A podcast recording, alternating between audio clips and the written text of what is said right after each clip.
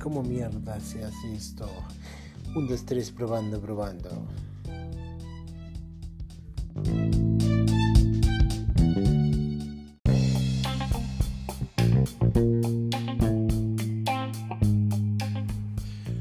Hoy nos encontramos con un exceso de recursos y herramientas pedagógicas.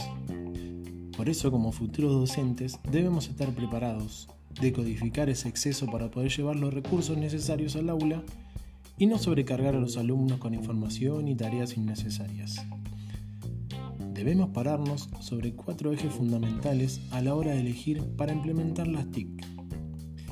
En primer lugar, debemos tener en claro la adopción, que es el uso de la tecnología del mismo modo que si no la tuviéramos. Como segunda idea o eje está la adaptación, que son las tecnologías usadas como una práctica habitual que se sumó al uso tradicional. La apropiación sería el tercer eje.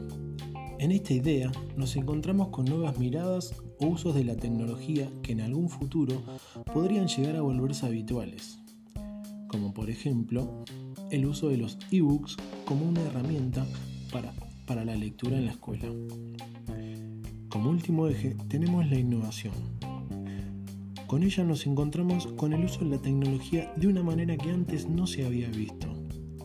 Como último ejemplo para este eje, podemos ver al uso de aplicaciones como Meet o Zoom, ya que, si bien se empezaron a usar como una necesidad extrema debido a la pandemia y al aislamiento obligatorio, son tecnologías que nunca se aplicaron en la educación.